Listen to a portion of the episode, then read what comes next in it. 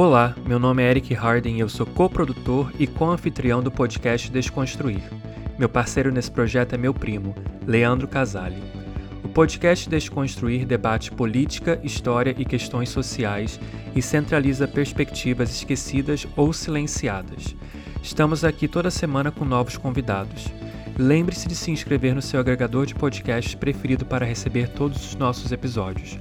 E sigam-nos no Instagram, arroba podcast Desconstruir. Deixamos aqui o nosso agradecimento especial aos nossos apoiadores.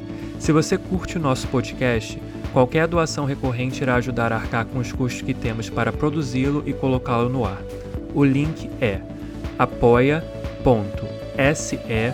barra podcast Desconstruir. Ele está na descrição desse episódio também. Fique agora com a conversa dessa semana. Fala pessoal, essa é a parte 2 da nossa conversa. A gente está aqui conversando hoje com a Tatiana Capelano, falando sobre vários temas relacionados à saúde mental, trabalho, identidade. Se você não ouviu ainda a parte 1, um, volte lá, porque está muito, muito legal. E essa conversa é uma continuação direta do que a gente estava né, conversando aí antes. Inclusive, meu primo Leandro falou, deixou uma pergunta aqui para a Tatiana no final da primeira parte, e vou deixar aqui que ela responda, então. Se vocês ouviram lá, você sabe qual é a pergunta, eu não vou repetir. Então vai ter que ir lá e ouvir. Isso aí, força a galera a ouvir, isso aí. Passou uma moto aqui, espero que não tenha atrapalhado, mas vamos. Ah, não, não ouvi nada. Bom, é, se o trabalho produz a nossa subjetividade, é, se o não trabalho também vai produzir, né? É...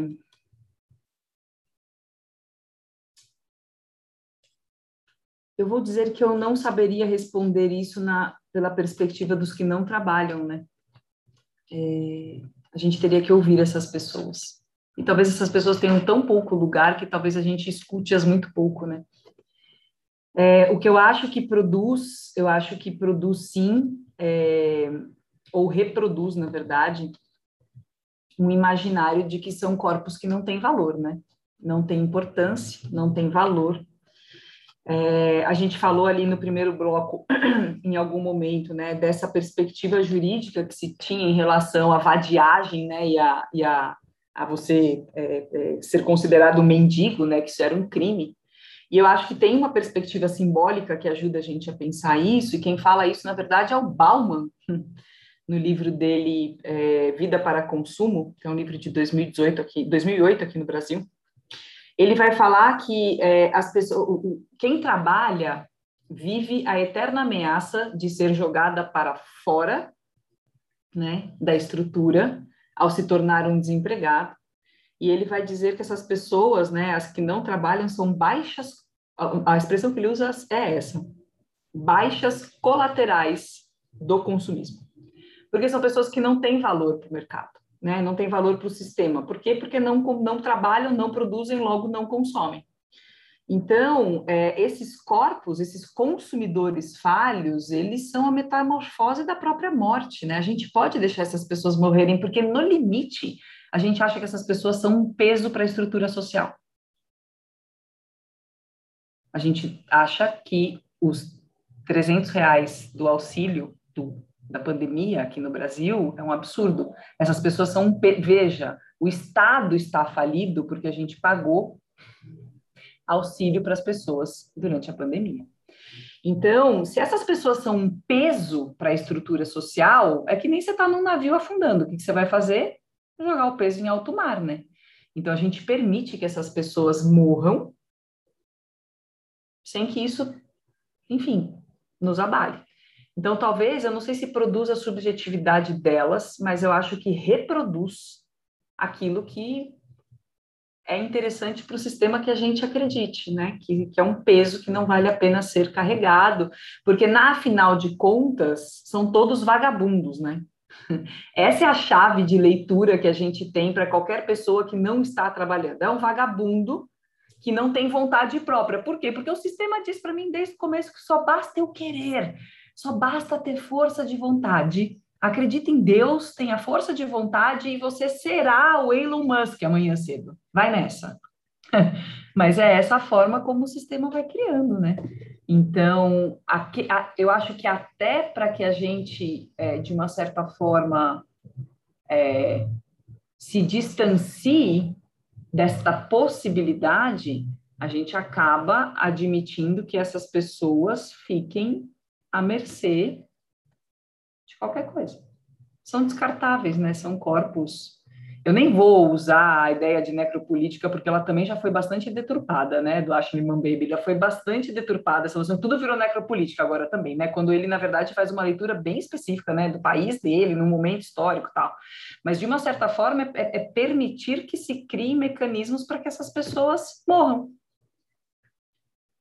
É, aí eu, eu lembro do, do, do Brecht que fala, né, existem várias formas de você matar um sujeito, uhum só que a única que se criminaliza é quando você pega e dá um tiro em alguém. Um tiro. Mas quando você retira direitos sociais, trabalhistas, desinveste em educação, desmonta a estrutura pública ou o sistema de saúde pública, é nada disso é considerado um atentado contra a vida ou contra o direito humano, né?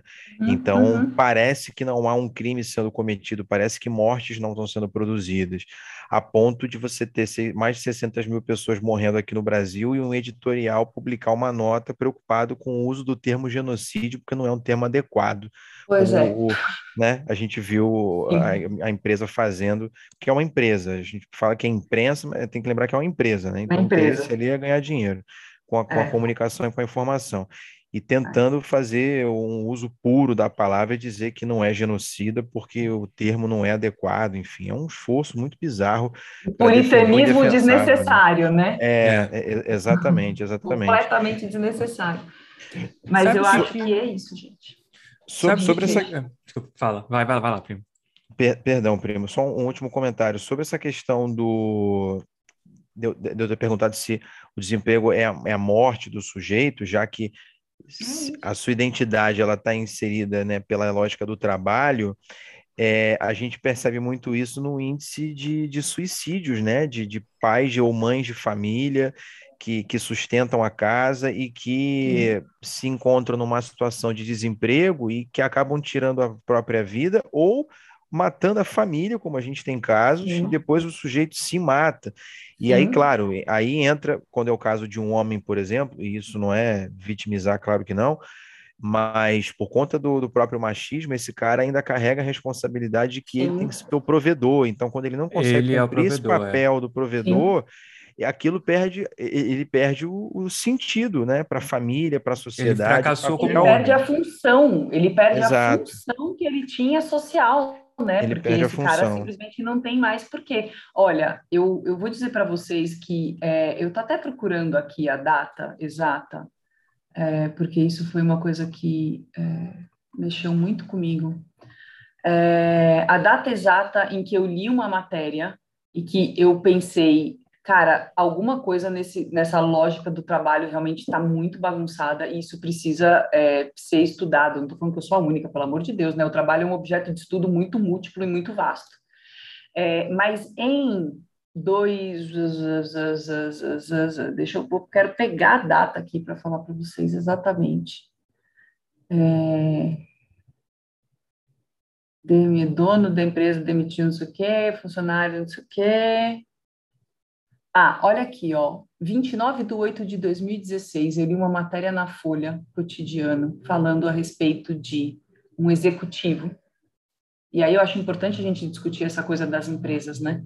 Um executivo que supunha, ele começou a imaginar que ele seria demitido. Uau, nem tinha sido ainda, né? Ele, ele começou a imaginar, uhum. porque ele diz, ele deixou uma carta no suicídio dele, então a gente né, lê pela carta o que aconteceu. Ele começou a se sentir excluído das discussões da equipe. Ele era um cara de Minas que tinha sido é, é, levado para o Rio de Janeiro, estava morando lá na Barra, e ele começou a achar que ele ia ser demitido. Ele tinha duas filhas e esposa, duas meninas, tipo 8, 10, 12, 11, sei lá, qualquer coisa do gênero. E ao supor que ele seria demitido, exatamente o que o casal estava colocando, ele começou a se questionar como que ele ia manter o padrão de vida que a família tinha até então. e ele disse que começou a fazer contas, inclusive em relação ao seguro-saúde. Como que ele ia bancar a escola das meninas e o seguro-saúde? E essas contas, obviamente, não fechavam. Esse cara jogou as duas meninas da sacada do décimo não sei que andar, esfaqueou a mulher e se matou. Uau. Ele acabou com a família inteira, inteira, não. porque ele se ele achava que ele estava com a ameaça de perder o quê? Ele não é ameaça de perder o emprego, eu sempre falo isso. Eu não uso esse exemplo para causar terror. Eu uso esse exemplo para dizer, não é ameaça de perder o emprego e a renda somente. Não é somente isso. É a ameaça da dessocialização que você, quando não trabalha, acontece. Você perde Sim. lugar, você perde. Quando a gente fez em 2018, aqui na, na consultoria, 2018, 2019, a pesquisa sobre trabalho e sofrimento psíquico, a gente fez uma pesquisa qualitativa sobre isso. Uma das coisas que mais chamou a atenção nos grupos focais que a gente fez, a gente fez, é, a gente entrevistou 80 pessoas em vários grupos focais. E uma das coisas que mais chamava a atenção era o grupo das pessoas desalentadas, desocupadas, é, desalentadas e desocupadas, que a gente fez um grupo só com esse, com esse perfil. É, as pessoas diziam, por exemplo, eu, desempregado, é, a minha opinião na minha família tem menos importância do que a opinião do meu irmão, do meu primo, da minha cunhada que trabalha numa firma eu, trabalhador informal, a minha opinião tem menos importância. Eu posso saber mais. E isso, gente, numa escala é, que vai né, do trabalhador é, do trabalhador afastado, desocupado, desalentado, passando pelo informal, aí vem né, o informal, o servidor público, o autônomo, e aí chega em quem tem regime CLT. Então, o que eu quero dizer com isso? Além dessa dimensão trabalho geral, existe uma, uma um, um, existem níveis do que, que é trabalho de fato. O que, que é trabalho de fato para nós nessa sociedade? E ainda a gente atrela a noção do trabalho digno, decente, de quem é vencedor, a gente atrela o quê? Ao trabalho formal, se elitista, de preferência, como eu brinco, bunda na cadeira debaixo do ar-condicionado, porque não é o cara em área de produção. Não. É o executivinho de gravata, é o head, é o head de gravata, né, dentro da firma. Esse cara é considerado vencedor na sociedade.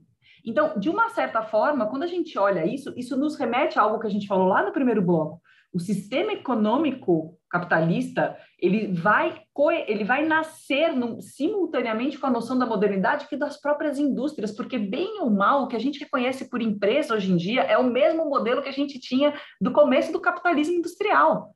É a firma, é aquele, aquele espaço que você tem um monte de gente ali confinada, você tem uma hierarquia, você tem processos e sistemas, você tem quem manda e quem obedece. Pode falar o que for das startups, de modelo horizontal, bullshitagem do começo ao fim. O que mantém ainda essa lógica do, da onde o trabalho tem que ser realizado, esse trabalho que é digno, é, é a mesma coisa da primeira etapa lá do capitalismo industrial. E a gente reconhece isso como as pessoas que são vencedoras na nossa sociedade. Fala para um cara desse que ele vai perder tudo isso. Fala para uma uhum. mulher dessa que ela vai perder tudo isso. Então, assim, a, quando eu falo da força do trabalho sobre nós, é porque a gente pode olhar esse, esse, todos esses exemplos, e tem um monte de exemplo nesse sentido. Pessoa que trabalha não sei quantas horas e morre, né, por jornada extenuante. Sim. É, dono de empresa, tipo, o cara tem uma pequena indústria no interior, que é uma das grandes empregadoras da cidade. O cara passa por uma crise e tem que demitir um monte de gente. Cidade pequena, todo mundo se conhece, é um caso. O cara se enforcou dentro da, da própria empresa, ele se pendurou dentro Eu do próprio disso. armazém você lembra disso? Porque, gente, o sofrimento no trabalho, ele atinge, obviamente, o trabalhador, mas esse pequeno burguês que ele acha que ele tem dinheiro, mas não tem, porque ele é tão vítima do sistema quanto todos nós, ele também sofre pra caramba. Então, é uma, é, no limite, é uma crueldade, né, o que o trabalho acaba fazendo com a gente ao longo do tempo. Né? Pegando esse esse lado, né, que a gente já esse tá... clima super é, agradável é, que a gente super entrou. Super agradável.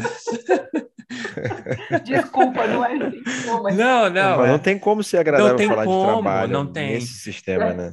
Mas eu acho que até o fato da gente, por exemplo, eu ainda consigo ter a capacidade de me chocar com certas coisas. Então, é, isso demonstra que, né, que o meu lado humano está aqui ainda, que eu ainda não virei um robô, graças aos graças bons deuses aí.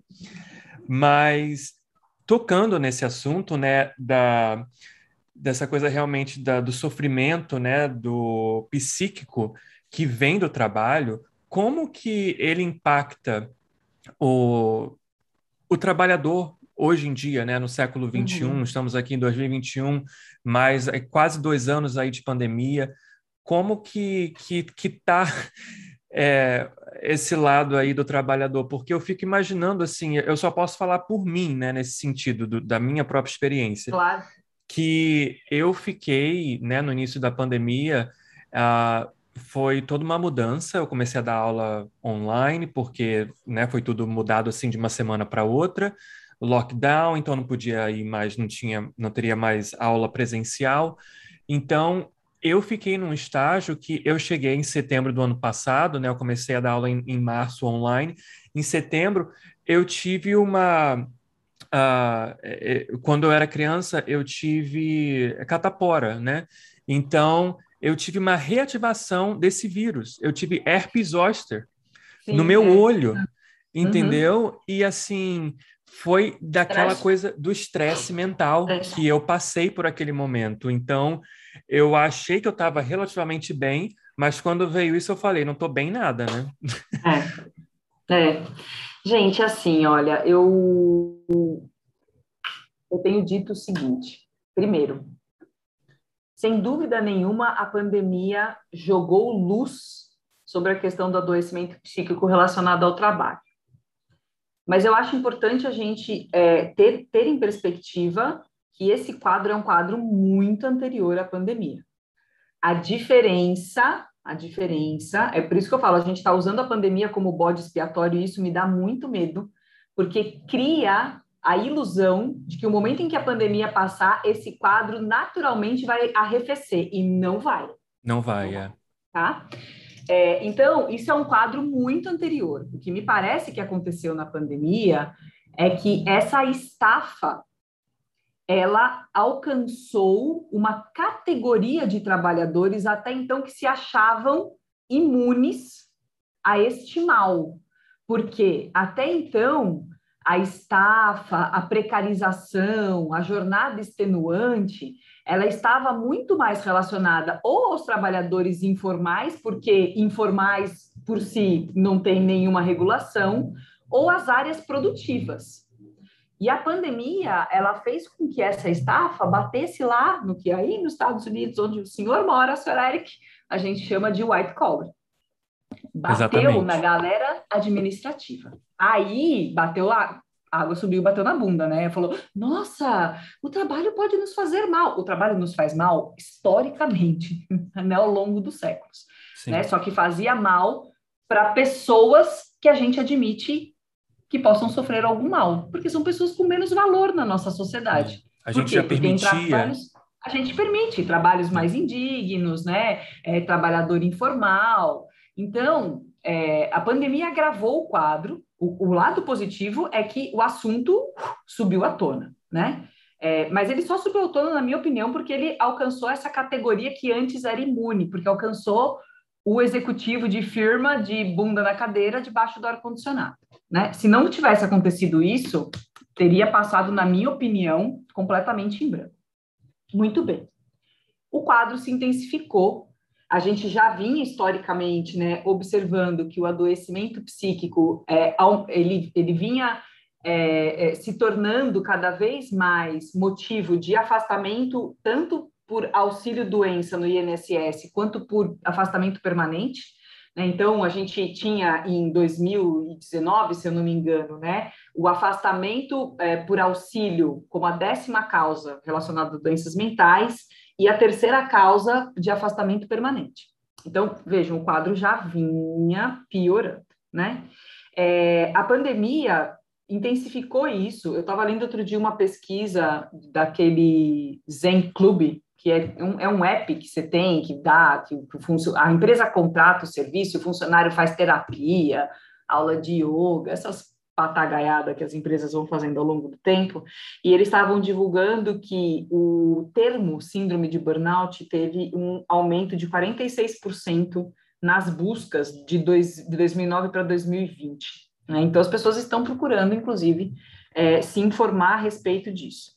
E eles também trazem né, alguns outros dados ali que, por exemplo, né, é, em 2021, 44% dos trabalhadores pesquisados, eles se dizem fa com fadiga. Né? Então tá, temos um quadro difícil.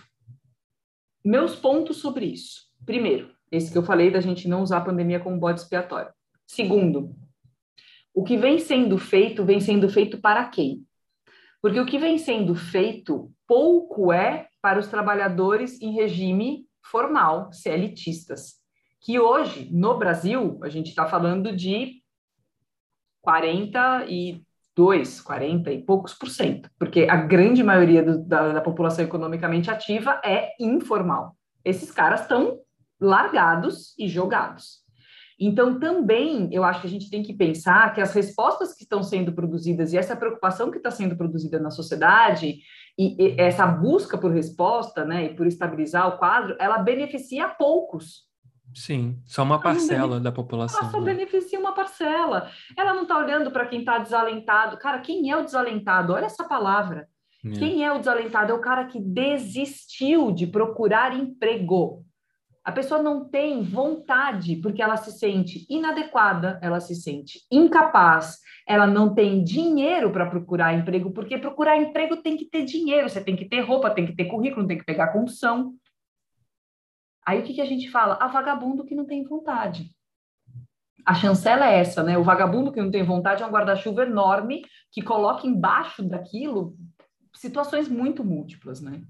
Então, as respostas que estão sendo produzidas me preocupa nesse sentido de estarem sendo produzidas para poucos, porque para efetivamente, na minha modesta opinião, a gente conseguir reduzir ou diminuir o adoecimento psíquico relacionado ao trabalho, nós temos que discutir a estrutura do mundo do trabalho. Eu tenho que discutir geração de oportunidade, eu tenho, eu, né, temos que nós coletivamente discutir oportunidades que são geradas. Qual que é a qualidade das vagas que hoje em dia são produzidas? Como dar emprego para todo mundo frente ao que a gente tem agora, a quarta revolução industrial, que a pandemia obviamente acelerou, vai acelerar a busca de toda a tecnologia, de todo o uso que, que, que, que vai se fazer né, da quarta revolução industrial, porque eu sempre falo isso, a pandemia mostrou para o sistema uma coisa importante, ele não pode depender do ser humano. Porque o ser humano é frágil. Porque um vírusinho qualquer mata um ser humano. Hum? A economia deu uma freada por causa da pandemia, certo? Mas por quê? Porque o ser humano é frágil. Se fosse um monte de robô, gente, a economia tinha continuado andando. Então, a pandemia ensinou o que para o sistema? Temos que substituir logo esta peça frágil, morrível, eu sempre uso a palavra morrível, que é o ser humano. Sim. Então, isso vai acelerar. Aí a questão é: que vagas existirão? Para que quantidade de pessoas? Com que tipo de formação? Porque se a gente olha o currículo, aí fazendo uma volta enorme, gente, mas se a gente olha o currículo do ensino médio hoje no Brasil, do ensino fundamental, desculpa, o que essa criança de 10 anos está aprendendo hoje, ela não vai usar para nada. Nossa, Daqui, nem me isso. Não, e o que, que a gente está fazendo? A gente está preparando uma geração que não vai ter competência, estou usando a palavra adorada pelo mercado, né? Não vai ter competência para se empregar em lugar nenhum. Então, o que, que eu tenho pensado, né? E obviamente, né? Enfim, um exercício de mera elocubração aqui, é que a gente, até a gente talvez se permitir como sociedade discutir as estruturas do mundo do trabalho de fato, as estruturas que, que, que concebem o mundo do trabalho, a gente vai empilhar muitos corpos. A gente vai permitir empilhar muitos e muitos e muitos corpos. E talvez, talvez, a gente só se disponha a discutir isso a hora que um desses corpos empilhados seja de alguém muito próximo a nós. Uhum. A hora que essa noção do vagabundo que não tem, não tem vontade, não é o cara que eu não conheço que está na rua, passa a ser alguém dentro da minha própria casa. Porque, inclusive, a precarização que a gente acha aqui, aqui no Brasil, né? Ah, precarização é o empregador do Uber. Para com isso, as vagas estão precarizadas de forma em geral. Os salários são, são completamente indignos perante a, ao que se pede para cada uma das funções. As pessoas não têm que trabalhar ao limite. Então, se a gente não fizer uma discussão coletiva, porque isso não é uma resposta individual, isso não é uma resposta nem só do Estado, não é uma resposta nem só da, da, da, das empresas, não é uma resposta só da massa trabalhadora, a gente tem que tentar produzir uma resposta coletiva. E aí eu não sei se historicamente, eu vou falar para a Sally de novo me ajudar, eu não sei se historicamente a humanidade tem bons exemplos de, de respostas coletivas construídas, porque são muitos Olha, interesses para serem normalizados. Pensando numa escala nacional brasileira, né? enquanto você aponta que a gente deveria estar discutindo as condições desse trabalho, o discurso que vai estar no jornal e na televisão é se deve privatizar ou não a Petrobras, é assim, ou é se a, lei trabalhista ou o salário mínimo ou o décimo terceiro realmente ele é necessário, necessário. ou positivo para a economia. É, essa é a discussão que está sendo colocada, né? se é que dá para é. chamar isso de discussão. Então, a gente está muito, muito, muito distante de qualquer revisão sobre esse fenômeno né, da precarização do trabalho, que virou até um termo, né, que é o da uberização, porque fala uberização. de uberização, que não só se refere ao Uber em si, mas é claro. essa lógica de você colocar o sujeito supostamente como empresário de si mesmo para justificar que ele não precise estar preso a nenhuma legislação trabalhista e ampliar, obviamente, o lucro do, do, do empregador. É, então, tá, tá muito aquém disso. Só que aqui é, é, isso, né? A gente é periferia do capitalismo. Então, aqui o bagulho é muito mais doido. Aqui a gente empilha Sim. corpo com muito mais facilidade e, e, e não está nem aí, no geral. Você, é, é, talvez, é, é, não falando como se fossem superiores nem nada, mas talvez você veja essa discussão, talvez, estou especulando mesmo, nos países centrais do capitalismo, onde o índice de desigualdade, em muitos casos, é um pouco menor, e o IDH é um pouquinho maior, então você consegue colocar essas discussões em pauta, se colocar na periferia, onde a lógica é matar mesmo e que se dane, Sim. É, é, é isso, é cruel demais, né? E, e no, no, cenário a, a, curto, médio prazo, ele, ele é apocalíptico. A gente tá, não que antes estivesse maravilhoso, mas a gente está caminhando a, a, ainda mais negativamente em comparação a uma época onde a gente talvez teve um fiozinho de esperança de que as coisas Sim. aparentemente estavam suavizando. Não sei se a palavra uhum. é, é, mudando é, é, adequada, mas uhum. você conseguia ver algum tipo de progresso. Não quero me usar aqui da lógica te teleológica, né, de progresso, mas no sentido de você ter melhorias, né? avanços, enfim, é, nas questões sociais. E isso, isso recuou de uma forma muito assustadora e muito rápido. Como que você rápido. destruiu uhum. isso e a coisa virou uhum.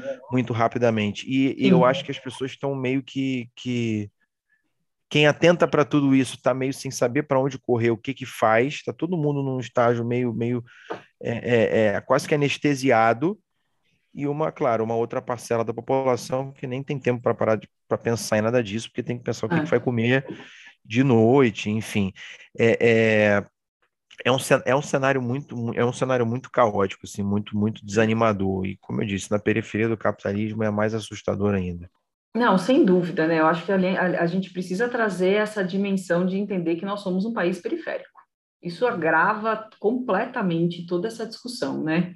É, e acho que nesse, nessa perspectiva, é, a gente, se a gente pensar, porque quando eu falo, né, é, a gente precisa dar, para poder dar uma resposta efetivamente, né, para essa questão do adoecimento psíquico, a gente precisa rediscutir o mundo do trabalho. Eu estou falando, obviamente, de rediscutir é, a estrutura do próprio sistema, né, e aí, obviamente, esse interesse não vai existir. E eu acho que a resposta é uma resposta que vem vem por essa perspectiva que é mais sociológica de discutir as bases do trabalho, mas ela é uma resposta que também tem que ser filosófica, porque tem que vou voltar lá no começo do que a gente falou. A gente precisa talvez desconstruir esta ideologia discursiva que se tem em relação ao trabalho. Porque se a gente não desconstruir essa essa esse raciocínio, vamos dizer assim, essa lógica binária de que trabalha é merecedor, não trabalha é vagabundo, indigno, se a gente não desconstruir isso, a gente não vai conseguir nunca evoluir, por exemplo, com uma discussão como renda básica. Não vai evoluir. Porque eu não vou aceitar a ideia de renda básica. Como é que eu vou aceitar a ideia de que alguém que não trabalha tem direito a ter renda? Então, é discursivo também. Por isso que eu falo, o objeto trabalho, ele é um objeto muito complexo e talvez por isso tão interessante, né?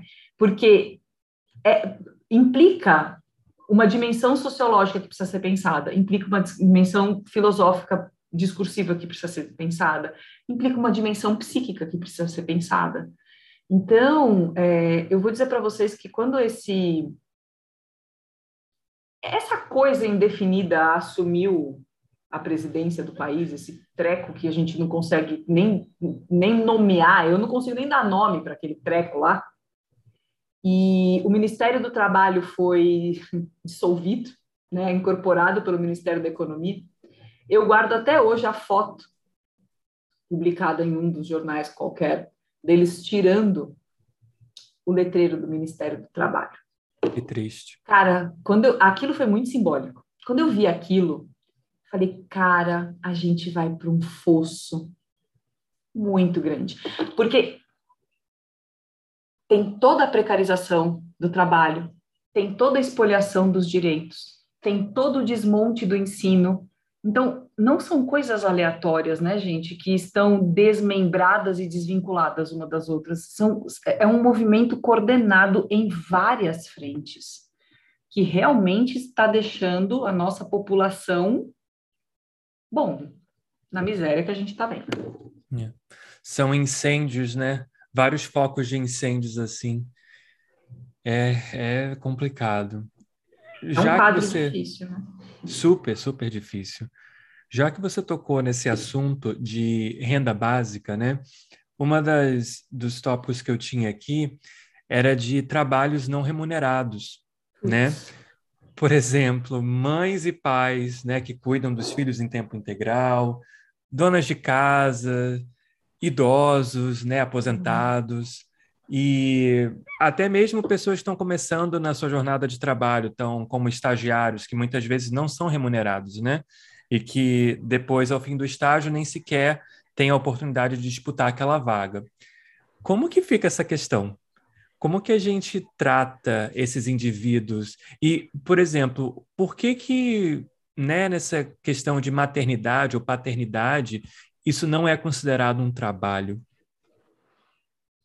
Olha, é, eu posso me equivocar um pouco na forma como eu vou responder isso, mas vou recorrer a outras reflexões que indicam que, historicamente, a gente teve esse essa compreensão do trabalho não produtivo, né, como algo sem valor.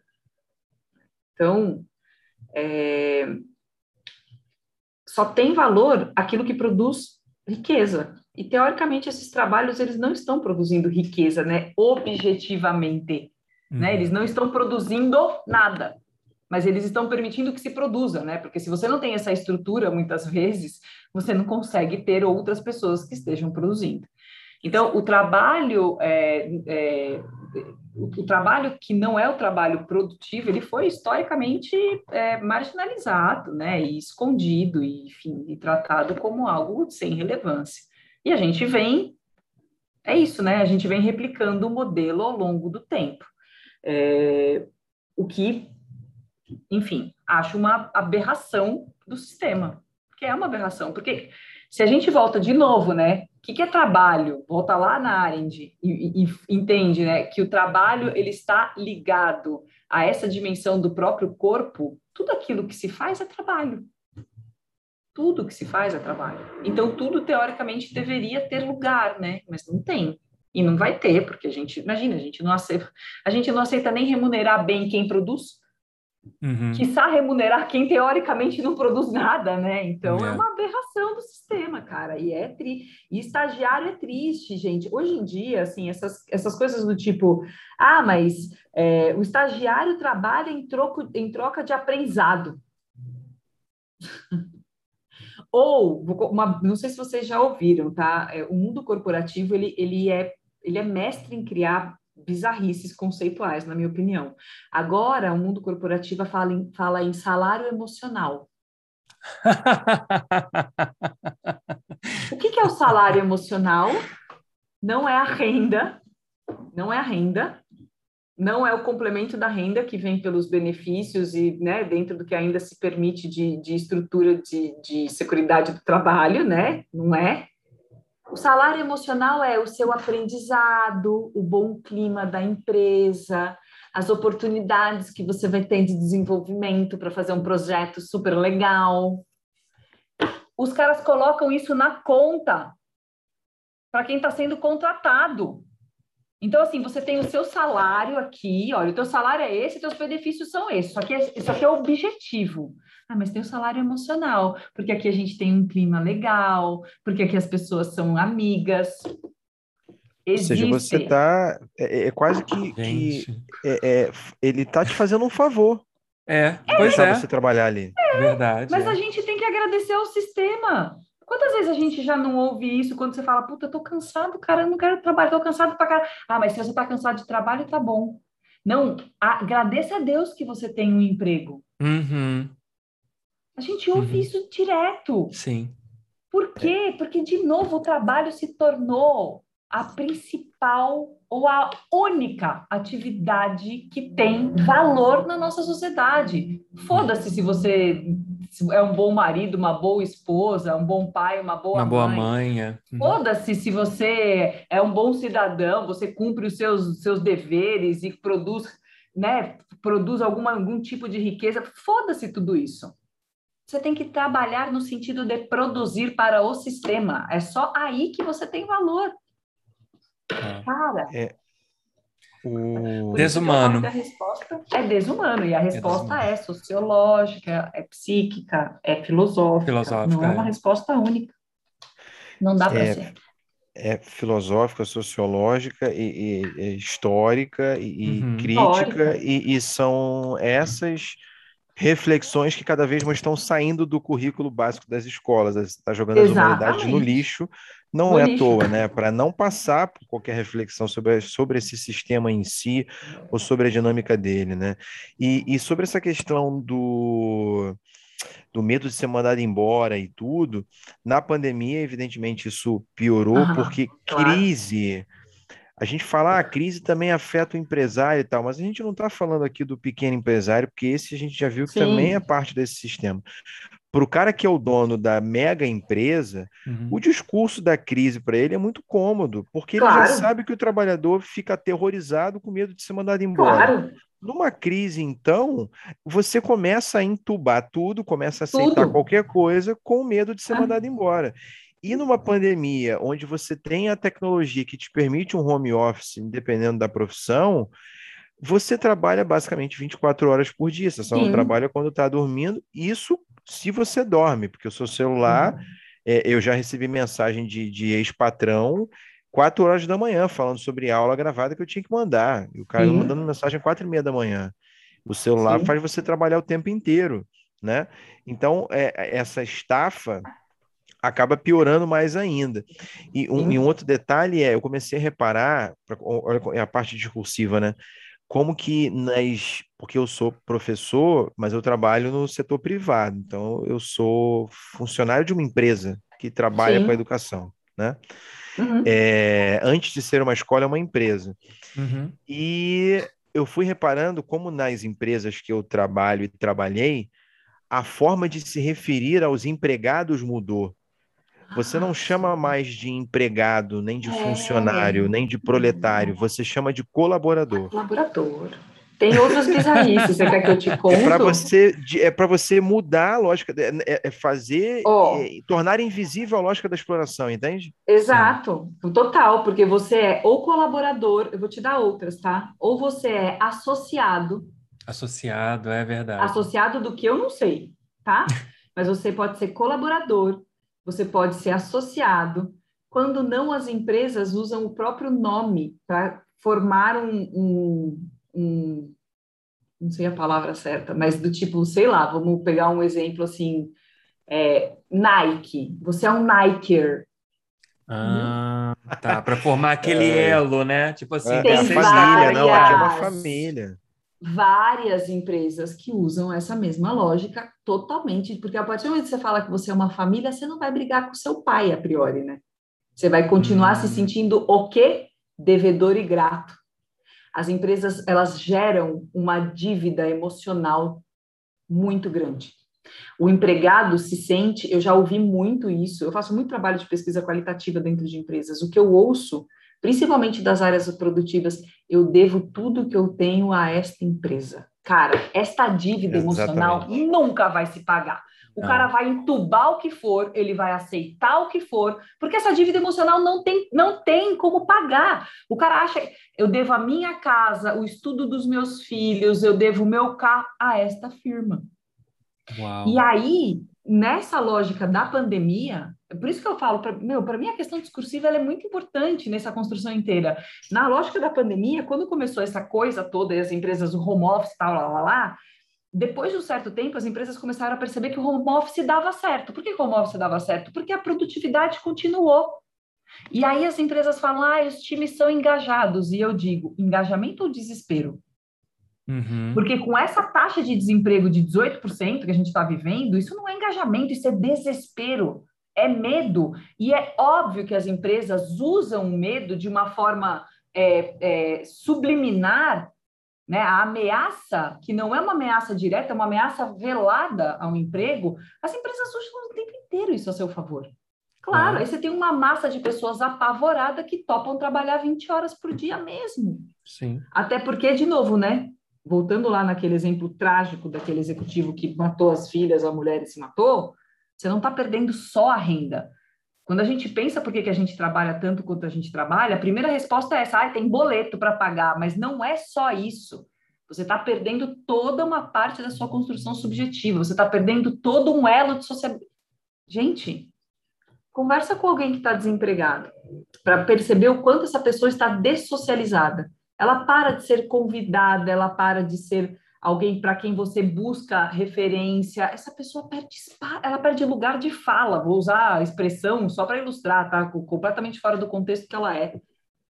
Mas é isso. Então, assim, é, é uma discussão que a gente não pode encerrar ela na, nas respostas mais simples. Não é só a questão da renda, não é só mudar a jornada de trabalho, não é só recuperar os direitos trabalhistas. A resposta precisa ser muito mais útil muito mais múltipla, o que talvez complexifique sem dúvida nenhuma, mas é um objeto complexo trabalho.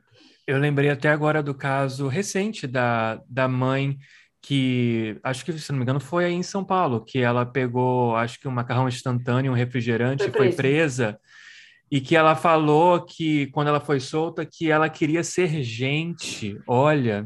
É isso. Olha Gente, é como triste. é profundo, sabe? Então ela não se sente um ser, ser né? Um ser humano, porque ela é. não tem o trabalho, ela teve que roubar aquilo. E se ela não se sente um ser humano, ela não se, ela não sente que ela tem direito, né? Exato. Ela não vai nem atrás. Isso mexe com a autoestima da ach... pessoa. Exato, ela vai achar que ela é uma devedora da sociedade, tipo, eu devo a essa sociedade, então ela nem chega a buscar os direitos que ela tem. Yeah. É. Então, vejam, é uma, é uma construção discursiva, histórica, que posiciona a produção como o principal, como, como o centro de toda a construção da nossa sociedade. Quando eu falo, puta, a sociedade, a, a sociedade contemporânea é pautada por uma ideologia do trabalho, ela, é a ideologia do trabalho é o nosso ponto central, Claro, gente, é, uma, é, um, é, um, é o recorte que eu faço do, do, do, do tema, mas é porque quando a gente vai discutindo tudo vai convertendo para esse entendimento de que o trabalho, e de novo, eu vou usar o termo correto, senão a Arendt vai puxar meu pé à noite, a produção se tornou a única coisa de valor da nossa vida. E, cara, isso é muito triste. Isso é muito pobre psiquicamente, né? A gente a gente está resumido, a gente está resumido a um instrumento, porque inclusive muitas coisas podem ser feitas pelas máquinas daqui a pouco. E então, cara, a gente. A, gente, a Arendt, olha, é, página 400 do livro, é quase a penúltima, antepenúltima página. Eu lembro que quando eu li, eu falei, puta, eu tive que ler 400 páginas para chegar aqui na situação dessa louca. Ela vai dizer lá no final que nada mais triste do que uma, uma sociedade, no que a gente está se transformando, que é uma sociedade de trabalhadores que são meros empregados. Ela fala isso em 48, lá atrás. 48, uau. Nada mais triste do que uma sociedade de trabalhadores que, na verdade, são meros empregados. Porque, de fato, o que, que a gente tem trabalhado? Não. A gente se emprega a favor de algo numa atividade que não dá mais para a gente uma renda decente, que não dá mais para a gente um potencial de de, desse incremento subjetivo, psíquico, que não dá mais para a gente, muitas vezes, na grande maioria das ocupações, esse status social. Então, cara, a gente está se matando por o quê? Se as três coisas que o trabalho poderia nos fornecer, ele não fornece mais, né? Uau, coisas a se pensar, né? Assim, é. várias coisas, porque a gente já falou aqui sobre várias, vários tópicos relacionados ao trabalho. É, no seu, eu, eu, lembro de ler o artigo, né? Quando a gente começou a conversar pelo, pelo Instagram, eu lembro que você me mandou o link de um artigo seu que abrangia assim vários tópicos de uma forma mais mais básica, né? Não aprofundando muito, porque a gente pode poderia fazer uma minissérie sobre cada um desses tópicos, Dramática. porque não é verdade, porque cada um deles tem aí como se fosse né, uma árvore com vários galhos. E mas no seu artigo você dizia qual é o limite do trabalho em nossas vidas? E assim, essa eu acho que é a pergunta, né? A pergunta de, sei lá, nem sei quanto, de um milhão de dólares, não sei. Cara, se a gente for responder olhando para a dona Hannah, o limite do trabalho é a morte. É a morte, né? É a morte. Mas, de novo, né? O limite do trabalho é a morte, não da produção. E o que a gente está chamando por trabalho é a mera produção. Ou seja, nós não estamos morrendo em virtude do trabalho, nós estamos morrendo em virtude da produção. E a produção, ela beneficia poucos, né? Ela está beneficiando poucos. É, é, claro que, assim, eu acho que numa dada perspectiva, é, muitas pessoas têm se questionado, muitas pessoas têm optado. Eu conheço muita gente saindo fora do mundo corporativo porque né, não aguenta mais, né? É, porque, enfim, percebe que, que não vale a pena. Eu percebo pessoas nessa discussão de vale né, menos é mais, uma vida mais simples tal, mas mesmo assim é uma discussão que cabe a poucos que têm uma, uma enorme quantidade de privilégios que podem tomar Exato. essa, né, esse caminho. Não vou ser é, inocente de achar que isso diz sobre todos.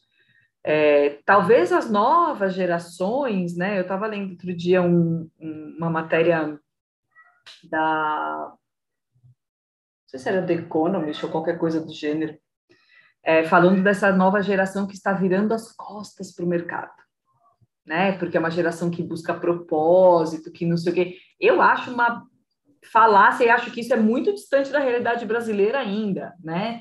É completamente fora do que é a realidade brasileira, que você não tem, enfim, como pensar num jovem abrindo mão né, da produção para poder, enfim, buscar o seu propósito de vida.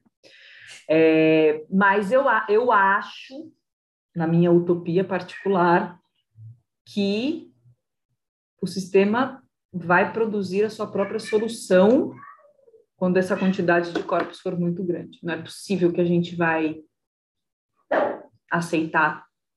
Eu, eu ainda tenho um pouco dessa desse romantismo de achar, não vou falar que é uma revolução, Mas eu tenho um pouco desse romantismo de achar que é, a gente vai conseguir socialmente se coordenar para responder, porque senão, não sei de onde virá. Mas, é, eu acho que é necessário a gente ter as nossas utopias, porque as utopias moveram a humanidade, né? Movem a humanidade ao longo da história. Quando a gente perde a utopia, a gente só aceita que o mundo vai acabar e não tem mais jeito. É. Né? Então, é, muita dá. gente fala das utopias que sonharam no século XX e tal. Eu, eu acho que, que, que falta, de fato, utopia para mover a humanidade de alguma forma, né? Ainda que, que seja algo a longo prazo, como, como, como um sentido né? de, de futuro, mas a gente carece disso, né, de criar novas utopias de fato. E aproveitando a, a, a reflexão que você trouxe, Tatiana, eu que você falou da Arendt, né, dizendo que o limite do trabalho é a morte. Eu lembrei de um pensador brasileiro e ele é um dos melhores para mim. Ele é um historiador, professor, que é o Luiz Antônio Simas e é um cara que é ligado às religiões de matriz africana. Eu sou um bandista também, ele também é do mesmo, do mesmo, da mesma vertente religiosa, e ele fala o seguinte: que o oposto da vida não é a morte, o oposto da vida é o desencanto. Quando, quando a gente de fato perde o encanto com as coisas, ou deixa de sonhar, ou não tem mais as nossas utopias, aquilo já é a morte. Pode não uhum. ser a morte do corpo, a morte corpo. física, mas é a morte do sujeito, né? Ah. É, e eu, como bom macumbeiro que sou, e ele também, a gente acredita que tem muito mais gente morta vivendo muito vivendo. mais do que os vivos que na prática estão mortos, né? Em meio a, a, essa, a essa lógica de mundo capitalista, neoliberal que a gente vive. Então, eu acho muito legal a gente tocar nessa questão da utopia, né? Porque, é, de fato, é, eu, eu acho que ela cumpre o um papel importante, assim. A gente precisa é. sonhar e imaginar alguma coisa além disso. E essa pandemia foi extremamente sufocante nesse sentido, porque ela tirou os nossos espaços de, de resistência, de coletividade, uhum, de uhum. conexão uhum. com as pessoas. Uhum. E eu que já eram fracos, como... né? Que já eram fracos. É, exato, já, já eram fracos. fracos. E eu vi, claro, dentro do, do, meu, do meu privilégio, da classe que eu pertenço, da cor que eu carrego, é, ainda assim, como que a experiência do coletivo faz falta e o coletivo ele se manifesta em diversos espaços. Pode ser dentro de uma casa de show, de um teatro, uhum. de um uhum. cinema, ou pode ser no meio da rua, de fato. Uhum. Mas essas experiências foram tiradas da gente e a gente ficou só com o esgotamento. E aí eu vi que co coisas básicas, como uh, uh, uh, sentar com, com alguma pessoa num bar da esquina para trocar uma e ideia. Trocar conversa. Né? É, ou, ou ir a um, a um, show gratuito numa praça pública, ouvir uma roda de qualquer coisa. Isso pode parecer que é só diversão, mas não é só diversão, é vida, é experiência, é resistência. Uhum. Né, no campo da cultura também. A gente uhum. não está apartado, né? Política, economia, sociedade, cultura, e a gente analisa as coisas de maneira é, independente uma da outra. Não está tudo junto. Então, por isso que acho que a Tatiana insiste muito nesse ponto de discutir não só a lei trabalhista e tal, mas a discussão filosófica, filosófica da coisa também. Exatamente. Tudo está misturado e tudo está entrelaçado. Só que a gente vem de uma modernidade que foi compartimentando tudo, botando tudo, tudo em caixinha, é. né? É, e... A fragmentação, é, a fragmentação é estrutural da, da, da, da modernidade, né? E eu insisto nessa coisa diálogo, de... Né? É, eu insisto nessa coisa discursiva e até vou dar um, até é, para imagino eu também que a gente já está chegando na, na hora sim, aqui, sim, né, sim, que eu vendo. É, até para poder ir encerrando e deixar uma ilustração assim final para a gente olhar aqui e, e, voltando na questão do nazismo, né? Se vocês abrirem o Google aí e vocês escreverem Auschwitz portão, vocês vão ver uma foto de um portão na entrada de Auschwitz.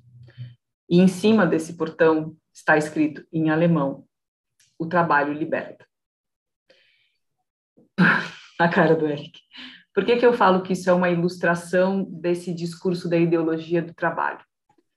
Porque a entrada de Auschwitz era a última coisa, era, era a coisa mais distante que poderia se ter da liberdade, né? Porque ela era Nossa, quase gente, a sua que condenação. triste. Até, veio até um negócio aqui dentro de mim, exatamente. A fo... Olha, a foto é plasticamente, esteticamente maravilhosa. Uhum. Tem várias, e elas são muito bonitas. Mas o que, que eu quero dizer com isso, né? O poder que se tem de mobilização das pessoas em torno de utopias. E depende da utopia que está sendo construída, né? O poder que se tem de discursivamente construir a realidade social a partir de discursos. E se a gente não questionar esses discursos, a gente vai acreditar, por exemplo, que o trabalho liberta. Isso está escrito em cima do portão, que, da, que era da entrada do campo de concentração, do principal, ou Que mais era matou principal, né? Era um dos principais campos de concentração do regime nazista. É. Então, essa falácia de que o trabalho nos liberta, ela vem sendo contada para a gente há muito tempo. Né? E o que a gente vem percebendo agora não é mais Auschwitz, mas é o portão de entrada de qualquer firma, é o nosso dia a dia, é uma hora que você acorda e você produz, sei lá, eu quantas horas por dia, e chega no final do dia estafado e perde libido. Eu falo que é o, o, o ótimo sujeito para o sistema, ele inclusive ele não tem libido, né? Ele é castrado de uma certa Uhum. forma, né? Porque ele não tem nem mais isso. Não. Morto em vida, né? Morto em vida. Morto em vida. É um então, zumbi. assim, é, é um é um quadro. Mas eu topo super a gente fazer uns grupos por aí para a gente sair discutindo essas porra e achar uma solução. Eu, eu tô super nessa, porque precisamos nos unir. Precisamos, gente, Por precisamos. favor, por favor. eu É isso, a por solução favor. é o coletivo, é a coletivo. coletivo, Exato, é. sem dúvida nenhuma. É lá. Exatamente. Olha, Tatiana, o papo foi maravilhoso. Eu, como eu falei, a gente poderia falar sobre isso por mais horas e horas e horas.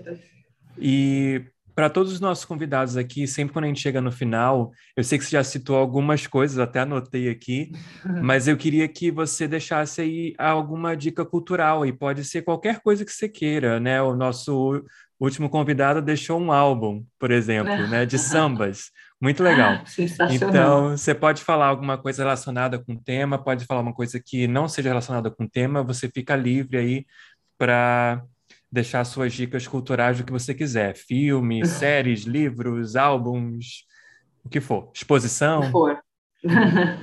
ah, eu acho que, enfim, consumir, as, co- consumir essas coisas boas, né? Isso. É, mas acho que, assim, ficando dentro do tema, eu recomendo para quem não assistiu ainda assistir O Parasita. Oh, Acho Uhum. que é um filme importante é, que fala da, e, e- e, de novo, né? Eu, eu e as questões discursivas, assim, a delicadeza das questões discursiva, discursivas. Quando você, quando a gente assiste o filme, se você fizer uma interpretação errada, você vai achar que parasitas são os trabalhadores, né? exatamente, E exatamente. não são. E não Né? são, é. Os parasitas ali não são de fato aquelas pessoas que estão trabalhando e ocupando até a casa dos outros. Os Sim. parasitas ali são as pessoas que estão no topo da pirâmide. Então, Maravilhoso é, filme. E é um filme cheio de preconceitos, né? E, e que, quer dizer, que mostra uma série de preconceitos e tal. Eu, eu recomendo assistir o Parasita e tem outros dois filmes que eu acho que são muito importantes é, para entender essas dimensões do trabalho. Um que vai falar da questão da plataformização lá da, da econômica e o outro que vai falar do quanto o mercado de trabalho ele, ele exclui as pessoas. É, que são é, dois filmes do... Gente, eu falo dele tanto. O Eu, Daniel Blake e o Você Não Estava Aqui, do Ken Caraca, Loach. pesquisando eles aqui agora, que eu ia falar também. Perfeito, perfeito. Ken Loach. Assim, é, eu, eu fiz um vídeo outro dia, coloquei lá no, no, no perfil do, do, do Instagram também, porque falando disso, né? Eu pedi uma mercadoria do Mercado Livre e chegou às 11h30 da noite e eu não ouvi, e eu fiquei pensando que aquela pessoa ia sofrer de punição de não ter me entregue a porra do saco plástico que eu tinha comprado. Coitado, é verdade. É. Então, assim, Você Não Estava Aqui fala da, da economia em plataforma, né? E o Eu, Daniel Blake, vai falar do quanto que o sistema como um todo, ele é cruel e nos leva à morte. Recomendo assistir com uma caixinha de lenço ao lado. Ah, pois é. necessário. Eu, esse diretor é um diretor que eu já ouvi falar muito dele. Os filmes dele estão sempre em festivais. Aí eu sou cinéfilo, né? Mas eu nunca assisti um filme dele. Já Assista. coloquei já os dois na lista. Pode deixar aqui. O trabalho é um assistir. objeto importante da produção do Ken Loach, vale a pena. Uhum, uhum. Muito bom, muito bom. E uh, os livros, você, citou os livros da, da Hannah Arendt, eu vou deixar lá o, os, o que você citou Christophe também. Christophe Dejurs. Eu, okay. Se eu quiser até te mando depois para você colocar. Os livros do Dejur são importantíssimos para discutir. Manda, manda, por favor, que assim vai ser bem legal. Isso e... que a gente nem falou do RAM, né? E vamos pular, porque o horário já deu, né? Mas falar do, da Sociedade do Cansaço do RAM era, enfim. Fica então eu aí o convite para o, o próximo. Vale muito a pena. Convite pro... A obra do RAM, ela tem que ser lida, porque ele é. Olha, e olha que ele, ele, ele não concorda com a Arendt, eu fico puta com ele, como se ele tivesse preocupado que eu fico puta com ele, né? Mas vale a pena, sim, para falar do, do, dos livros dele, vale a pena. Bacana, bacana. Bom, é isso. Prima, tem alguma coisa para dizer aí para nosso encerramento? Eu quero agradecer mais uma vez é, a foi maravilhoso de estar aqui Imagina, até agora. Tá todo mundo cansado. Todo mundo cansado mas aqui. É, é, é engraçado, vocês não estão vendo a gente, né? Mas o tempo vai passando, a gente vai vendo as nossas caras aqui na tela. A, a gente começa de, de, um jeito, aí vai assim. Vai mudando. Já estou descabelada, já tirei o óculos. mas, mas foi ótimo, a gente aprendeu demais, mais uma vez. O que mais a gente faz aqui é aprender, né? É escutar Sim. mais do que falar e tenho certeza que quem está em casa gostou demais também. E como sempre a gente fala aqui para os nossos convidados, a gente tem dado muita, eu diria com um pouquinho de sorte, mas as nossas escolhas são muito bem feitas também. São. É, de ser muito certeiro nos convidados que a gente traz. E a gente já sempre deixa uma porta aberta para chamar de novo futuramente para um outro episódio. Já está na lista. É, então, sem dúvida, você também está na nossa lista, está no nosso uhum. radar. E é, é isso, primo. Termina aí com os recados de sempre. Sim, pode deixar. Então, mais uma vez, agradecendo a nossa convidada, agradecendo a todos vocês que estiveram até aqui ouvindo nessa segunda parte dessa conversa que eu acho que foi muito esclarecedora, muito uh, uma coisa realmente para tópicos, né, para a gente poder refletir, parar, pensar sobre eles e, claro, por que não aplicá-los, né? Mesmo que em pequenas escalas na nossa própria vida. Eu tenho certeza que uhum. eu vou editando esse podcast, eu vou ouvir, depois quando sair eu vou ouvir de novo. Então, assim, vou sempre pegando coisas novas. E esse que é o bom, assim, de participar, porque eu estou aqui experimentando, participo do, do pós-produção e depois ainda ouço o podcast como, né, como consumidor, né? Então, assim, é muito bom. É, então, mais uma vez, muito obrigado a todos os nossos, as nossos apoiadores. Se você puder apoiar, eu sei que não está fácil para ninguém, mas começa ali com um real. Se você puder doar um real, já, já ajuda a gente a manter esse projeto vivo. E o link está sempre lá na descrição do Apoia-se.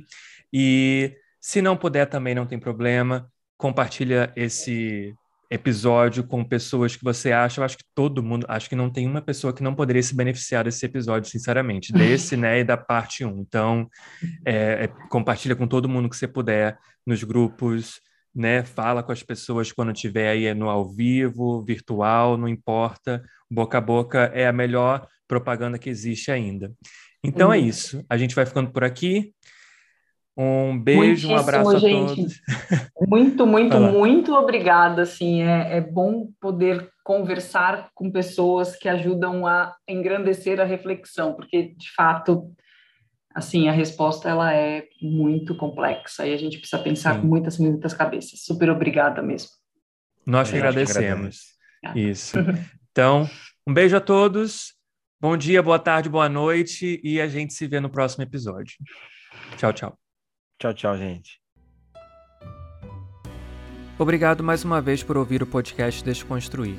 Um agradecimento em especial aos nossos apoiadores. O que você puder contribuir conosco no apoia será muito, muito bem-vindo. Sua doação recorrente de qualquer valor irá ajudar a arcar com os custos que temos para produzir e colocar o nosso podcast no ar. O link do Apoia-se é apoia.se barra podcast Desconstruir.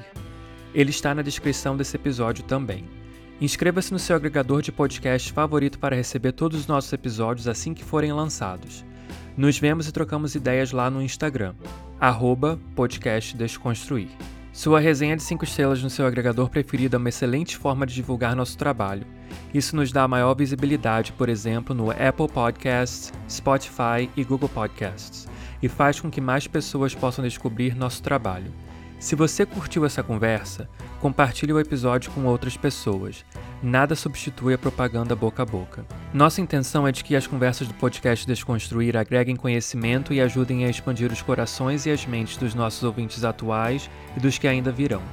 Pode ter certeza de que fazemos tudo isso com muito carinho e dedicação. A gente quer saber: o que você vai desconstruir hoje?